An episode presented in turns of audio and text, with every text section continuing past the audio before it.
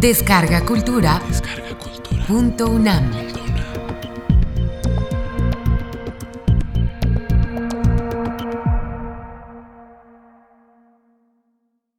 Arte y Revolución en México. Programa grabado por el maestro Carlos Fuentes el 6 de julio de 1970 para Radio UNAM. Octavio Paz ha demostrado magistralmente en El laberinto de la soledad que la historia de México procede por rupturas. Cada nuevo proyecto histórico no solo reemplaza al anterior, lo aniquila, lo niega y así se obliga a partir cada vez desde cero. La conquista pretende negar totalmente al mundo indígena, la independencia al mundo colonial, la revolución al positivismo decimonónico. Proclamando su orfandad, cada proyecto histórico mexicano queda abierto, de buena o mala gana, a la secreta contaminación de las tradiciones negadas.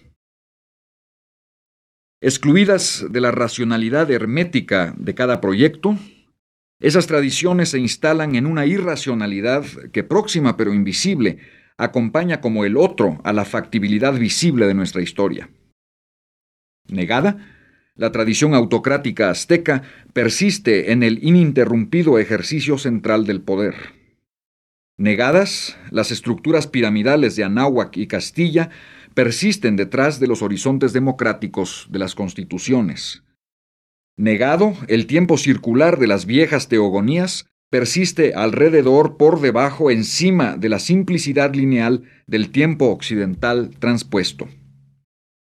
Negado, el espacio escultórico polivalente de nuestra antigüedad indígena persiste más allá del espacio frontal unívoco propio del sistema o del esquema racionalista con el que México ha querido sofocar las historias inconclusas que permanecen en la otra orilla de su destino. La gran farsa cultural en México ha consistido en disfrazar ese pasado, ofrecerlo engalanado con todos los colorines del folclore, distribuirle los homenajes prescritos en el calendario y exaltar sus incondicionales anécdotas al mismo tiempo que niega sus condiciones reales, formales y futurizables. Contratar proletarios vestidos con sudaderas de nylon y cambiarles la gorra de beisbolista por el penacho de pluma para que bailen alrededor de la estatua de Cuauhtémoc el día prescrito del año no asegura, desde luego, que el universo de las formas indígenas encuentre la necesaria vitalidad de una tradición renovable. Y sin embargo, basta visitar las ruinas mayas para darse cuenta del asombro virtual de esas formas suspendidas y para verlas con los ojos de su auténtica tradición que es la del arte moderno. El pasado de México camina en Chichen Itzá por las plazas metafísicas de Giorgio de Quirico. Se reclina un instante en la pose de una escultura de Henry Moore. Se detiene, desmembrado como un juguete de Paul Klee, ante el fondo abstracto que lo rebaja y lo exalta. Nada asegura, todo lo contrario, que el universo de las formas sea transmisible ni exclusiva ni principalmente gracias al dato nacional. Moore vio en Yucatán lo que ningún escultor mexicano, por el solo hecho de serlo, pudo jamás ver, y Yucatán vio a Quirico antes de que ningún pintor mexicano, por el solo hecho de serlo, pudiese haberlo visto. El arte mexicano, a partir del siglo XIX, corrió parejo a la empresa de negación a que se refiere Paz en el orden histórico. El proyecto de la independencia significó una inserción en las novedades políticas inauguradas por las revoluciones francesa y norteamericana, que a su vez suponían una consagración del pensamiento racionalista, humanista y positivista. El arte moderno de México, de los neoclásicos a los muralistas, significó una transposición de ese pensamiento al orden estético. Arte racionalista dominado por un eje central, ordenador, en torno al cual se disponen las figuras reconocibles, dentro de un espacio regido por las leyes newtonianas de la percepción y por las leyes renacentistas de la perspectiva. Arte humanista. El hombre y la naturaleza reales ocupan el lugar central, inequívoco, de la creación plástica, tal y como ocupan el tiempo y el espacio reales antropocéntricos de la historia burguesa. Arte positivista. El espacio plástico es una ilustración de la realidad mensurable, una reproducción a escala de la correspondiente parcela del mundo objetivo. El cuadro contiene esa parcela dentro de los límites y las proporciones escogidos, que de ninguna manera son extendibles más allá de ellos. Ingenuos o académicos, Hermenegildo Bustos o José María Velasco, todos participan de esta triple persuasión, salvo dos herejes, José Guadalupe Posada y Julio Ruelas. Ambos descubren la desproporción escondida detrás de la simetría positivista, como más tarde Flores Magón y Zapata habrían de develar la desproporción entre las teorías simétricas de Gavino Barreda y las prácticas aberrantes de Porfirio Díaz. Ruelas pinta para decir, que la percepción positiva de la realidad es tan frágil como un sueño o una pesadilla de ruelas, y que la razón no da cuenta, para empezar, de la totalidad de un hombre, el pintor Julio Ruelas. Y Posada, con un salto suprarreal, aniquila la distancia entre lo que es y lo que aparece, entre lo que se padece y lo que se desea. Fusión de los contrarios separados por el positivismo liberal. La muerte es una fiesta, la fiesta es un lujo imposible, el lujo es un desgaste mortal, un exceso, una parranda sin madrugadas, una larga noche de calaveras sonrientes que se pasean en bicicleta, una bravuconada, un sol de puñales asesinos, un beso de amantes prisioneros a través de la reja, una sombra grabada que convoca todos los colores ausentes. El amor y la muerte. Todo es posible si se corre esta juerga de los opuestos. No fue otra cosa cuando lo fue la Revolución Mexicana. Y fue una auténtica revolución, porque reveló en un instante cegador toda la presencia de nuestro pasado. Íntegra, escultórica, barroca, equívoca. Una totalidad que no admitía en ningún orden la percepción privilegiada del positivismo, sino que exigía esa polivalencia en la que el arte como los destinos se trastocan y solo se reconocen en su opuesto. Un campesino sentado en la silla presidencial, un latifundista frente al pelotón de fusilamiento, una iglesia profanada por guerrilleros que llevaban la estampa guadalupana en el sombrero, el terrestre Pancho Villa en aeroplano, las aéreas palomas cantando las noticias de la tierra ensangrentada. Todo en la revolución es otro para que todo se identifique. Como las figuras de Posada, la otra tierra de México dio el salto mortal. El borracho de los puñales cayó en brazos de la calavera Catrina para decirle que ambos eran uno. Se lo dijo, acribillándola con metralla, colores, cantos y juramentos, hasta entonces desconocidos. Pero una identidad revolucionaria solo lo es si descubre una particularidad para enseguida reconocerla en una universalidad. Las verdaderas revoluciones se hacen en nombre de todos los hombres concretos, no en nombre del hombre en abstracto o de una nación en particular. En Saint-Just se reconocen Blake y Hölderlin, en Lenin se reconocen Brecht y Picasso. El muralismo mexicano nació inspirado por ese autorreconocimiento que significó la revolución de 1910-1940. Se debe apreciar la urgencia, la necesidad dinámica con que Diego Rivera, José Clemente Orozco y David Alfaro Siqueiros incluyeron en sus panoramas plásticos las evidencias de la vida mexicana. Al hacerlo, qué duda cabe, fijaron, exaltaron y al cabo cancelaron una temática, la de la sucesión lineal de nuestro anecdotario nacional. Lo hicieron además con destreza técnica, energía y convicción.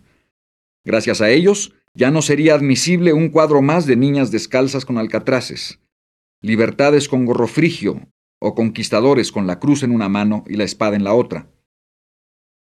Especie de pop art avant la lettre, el muralismo mexicano poseyó además ese indudable interés, el de haber sido una prefiguración nacionalista, con temática heroica del arte de consumo. La comparación no es peyorativa. Tanto el muralismo mexicano como el pop art se sirven de la representación frontal, deliberadamente plana, y de los colores crudos, para hacer más evidente su mensaje. Hernán Cortés, necio gachupín. Marilyn Monroe, diosa moderna. La diferencia no es estrictamente técnica, muralismo y pop art representan un regreso a la posición renacentista del espectador ante el cuadro, sino de tono. El pop art no carece de ironía. Tan solemne como sus convicciones, el muralismo mexicano se consumió en sí mismo por falta de humor, sí, pero también porque, lejos de abrir un campo, lo cerró. Su auténtico valor histórico es el de ser una culminación, no un arranque. Culminación del arte moderno mexicano, humanista, racionalista y positivista, corona, en cierto modo, de nuestro siglo XIX. Además, el muralismo pretendió, ahora sí, irónicamente, ofrecerse como única vía para un arte nacional, de la misma manera que Zhdanov pretendió imponer el arte de tractores, Hitler el paisaje bávaro y Mussolini la tediosa reconstrucción de la gloria que fue Roma. En esto, desgraciadamente, coincidió con el programa ideológico de la burguesía, la burguesía mexicana. Como en el orden político se declaró el moratorium contra las ideas exóticas, en el orden artístico se procedió a levantar lo que José Luis Cuevas justamente habría de denunciar como la cortina de nopal. El muralismo había cumplido una etapa inevitable de nuestra vida cultural, el autorreconocimiento. Una nueva etapa había sido preparada por escritores como Alfonso Reyes y Octavio Paz, por cineastas como Luis Buñuel, por pintores como Rufino Tamayo, Ricardo Martínez y Juan Soriano. Para reconocerse plenamente, los mexicanos debían reconocer lo demás y sobre todo a los demás, que eran los propios mexicanos vivientes, actuantes, contradictorios y al cabo parte y producto de esa revolución que había transformado al país. Como Ruelas, Soriano reclama el derecho a la plena libertad del artista y lo gana. México no será si no es también la heterodoxia personal, el mundo íntimo, la visión inalienable de Soriano. Tamayo reconquista los plenos poderes del color como espejo del tiempo instantáneo, y Ricardo Martínez despide con ironía a las abultadas figuras del muralismo, desvaneciéndolas hasta la fantasmagoria. Reyes proclama que solo puede sernos extraño lo que desconocemos, y Paz establece y practica nuestra contemporaneidad con todos los hombres. Ambos cumplen un nuevo proyecto cultural, el del encuentro en contra del aislamiento. Encuentro con la cultura de Occidente, que Reyes traduce a términos hispanoamericanos. Encuentro con nuestra propia cultura, que Paz rescata en su totalidad significativa para enfrentarla a todas las similitudes, paradojas y extrañamientos de Europa y de Oriente.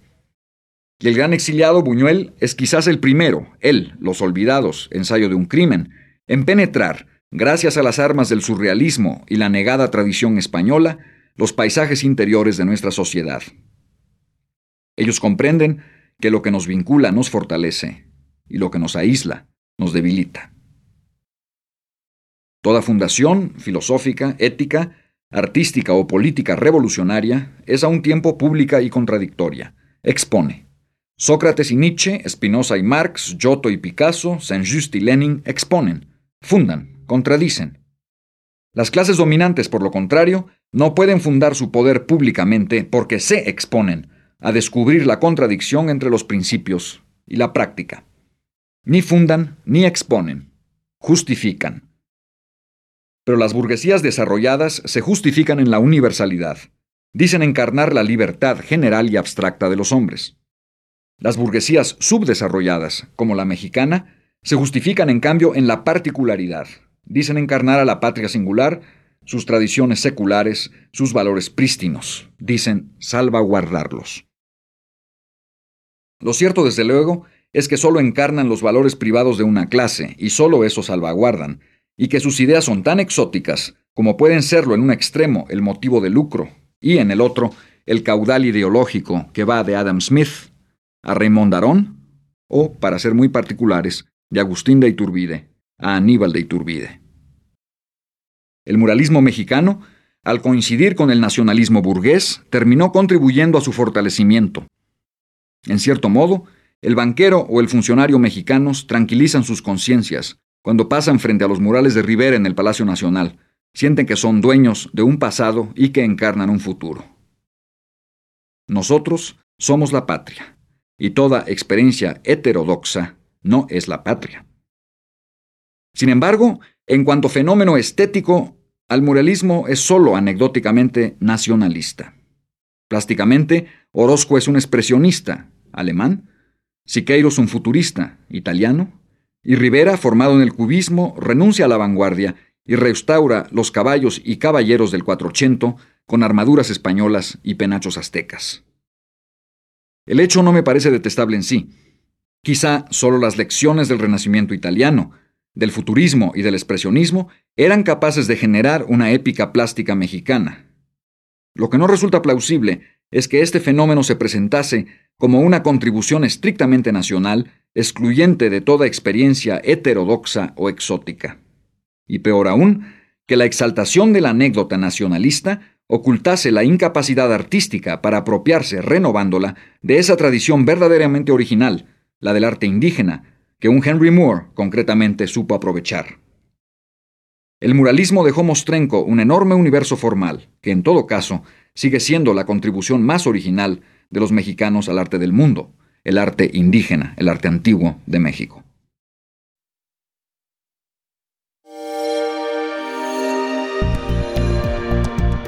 Descarga Cultura. Punto UNAM.